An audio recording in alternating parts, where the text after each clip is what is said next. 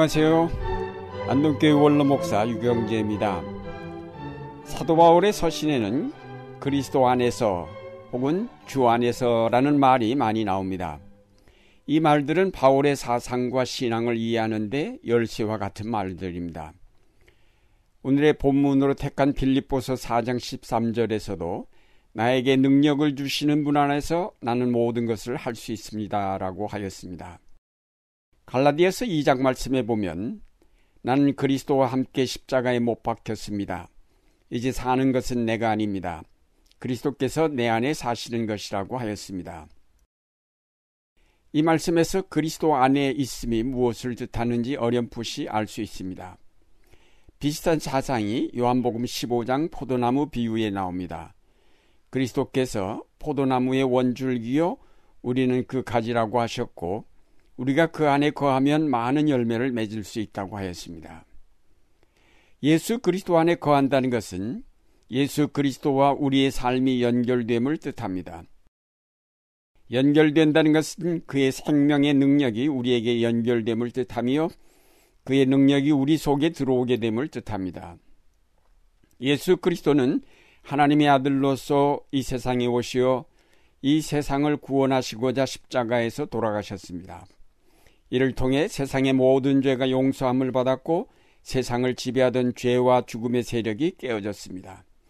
그리고 그리스도께서 부활하심으로 새로운 생명의 세계를 여셨습니다.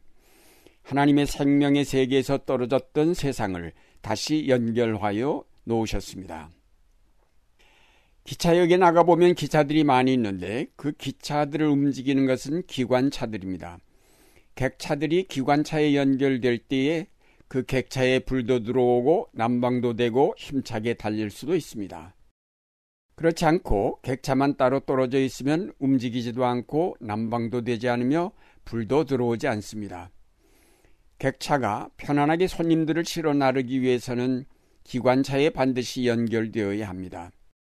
그와 같이 세상은 그동안 기관차에서 떨어져 나온 객차와 같았습니다. 그런데 하나님의 아들 예수 그리스도께서 오셔서 이 객차를 기관차인 하나님의 세계에 연결시켜 놓으셨습니다. 그러면서 어둠으로 덮였던 세상에 빛이 들어오기 시작하였고 죽음으로 얼어붙었던 세상에 생명의 봄이 찾아오게 되었습니다. 영원한 생명의 기운이 이 세상에 깃들기 시작하였습니다. 하나님의 생명이라는 기관차에 연결되는 사람은 모두 변화되기 시작하고 새로운 생명의 역사를 이루게 됩니다. 이것이 그리스도 안에라는 구절에 담긴 뜻입니다. 바울은 빌립보서에서 특별히 능력 주시는 자 안에서라고 하였습니다. 그리스도의 능력을 강조하였습니다.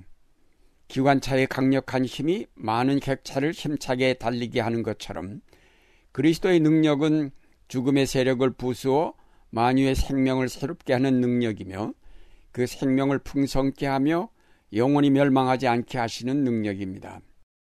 우리가 바로 이런 그리스도의 능력 안에 연결되었기에 우리의 생명이 새로워지고 강력한 생명의 힘을 나타낼 수 있게 되었습니다.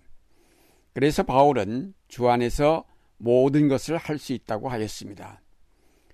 사실상 우리에게는 아무 능력도 없지만은 그리스도 안에 있으므로 그의 능력이 우리 속에 들어와 우리를 능력 있게 하시는 것입니다.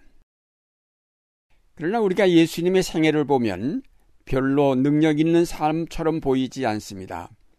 그는 유대인들에게 쫓겨 다니신 때가 많았고 마침내는 그들에게 체포되어 재판을 받고 총독에게 넘겨져 십자가형을 받으신 후 무거운 십자가를 지고 골고다 언덕에 올라 십자가에 못 박혀 높이 달리셨습니다. 어디에도 하나님의 아들로서의 능력이 보이지 않았습니다. 오히려 무기력한 모습일 뿐이었습니다. 그러나 바로 그 십자가의 죽음이 사탄의 모든 계략을 깨뜨리신 것이며 그래서 세상을 억압하던 죽음의 굴레를 벗기신 놀라운 능력이 되었으며 마침내는 이 세상을 하나님의 생명의 세계로 이끌어 거기에 연결시켜 놓으신 승리의 능력이 되었습니다. 이 모든 것을 통틀어 부활의 능력이라고 할 수 있습니다. 예수 그리스도의 부활이란 죄로 말미암아 떨어져 나감으로 깨어졌던 세상이 다시 하나님의 세계에 연결되어 회복되었음을 뜻합니다. 예수 그리스도의 부활은 단순하게 나사렛 예수라는 한 청년의 부활이 아니라 죄로 말미암아 죽었던 세상의 부활이며 세상이 떨어져 나감으로 손상되었던 하나님의 영원한 세계의 부활을 뜻합니다. 그러므로 우리가 예수 그리스도의 부활에서 보는 능력은 우리의 상상을 초월하는 능력임을 알 수 있습니다. 우리가 보기에 연약한 것처럼 보였던 예수의 죽음은 실상은 온 세상을 구원하여 하나님의 나라를 회복하는 막강한 능력이라는 사실을 알게 됩니다.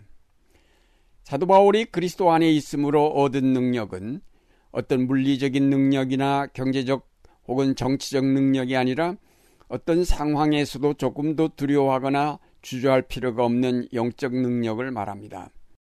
바울이 말하는 모든 것을 할 수 있는 능력이란 어떤 기적을 일으키는 능력을 말하는 것이 아니라 복음 전파 때문에 환란과 궁핍과 곤경과 매맞음과 옥에 갇힘과 난동과 수고와 잠을 자지 못함과 굶주림을 겪으면서 그 모든 것을 견뎌낼 수 있는 능력을 말합니다. 그런 고난 가운데서 낙심하고 좌절하고 포기하지 않고 끝까지 목표를 향해 달려갈 수 있는 능력. 이것이 바로 그리스도 안에서 얻는 능력의 실체입니다. 바울은 이런 영적 능력을 오히려 육적으로 약할 때에 더 크게 체험하고 있음을 고백하였습니다.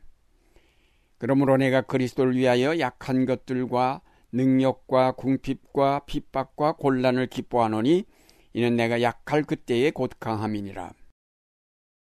바울이 체험한 영적 능력은 바로 그가 육체적인 약함이나 능욕, 궁핍, 핍박과 같은 고난 속에 있을 때였습니다. 따라서 성경에서 말하는 능력은 우리가 흔히 말하는 물리적인 힘이나 경제적 능력이나 정치적 권력 혹은 학문적 역량을 뜻하는 것이 아니고 오히려 그런 모든 것에서 낮아지고 약하여질 때 체험할 수 있는 하나님의 능력임을 알게 됩니다. 따라서 우리가 이 땅에서 말하는 어떤 능력을 가졌다고 생각할 때는 영적 능력을 체험하기 어렵다는 사실을 깨닫게 됩니다.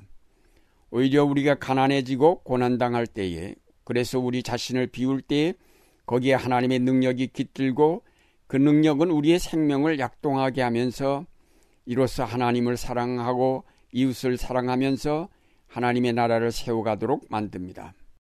한마디로 우리가 그리스도 안에 거한다는 것은 바로 나는 죽고 그리스도만이 내게 사시는 것을 뜻합니다.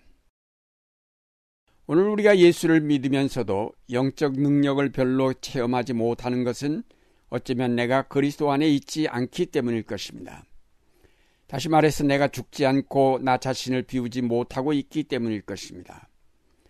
바울은 이 능력을 얻고자 그가 전에 가졌던 모든 것을 버렸다고 하였습니다. 그리고 그는 날마다 죽는다고도 하였습니다.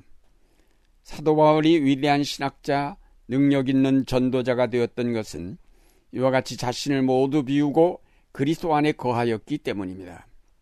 성령께서 하늘의 능력을 그에게 채우셔서 하나님 나라의 모든 일을 할 수 있게 하였던 것입니다.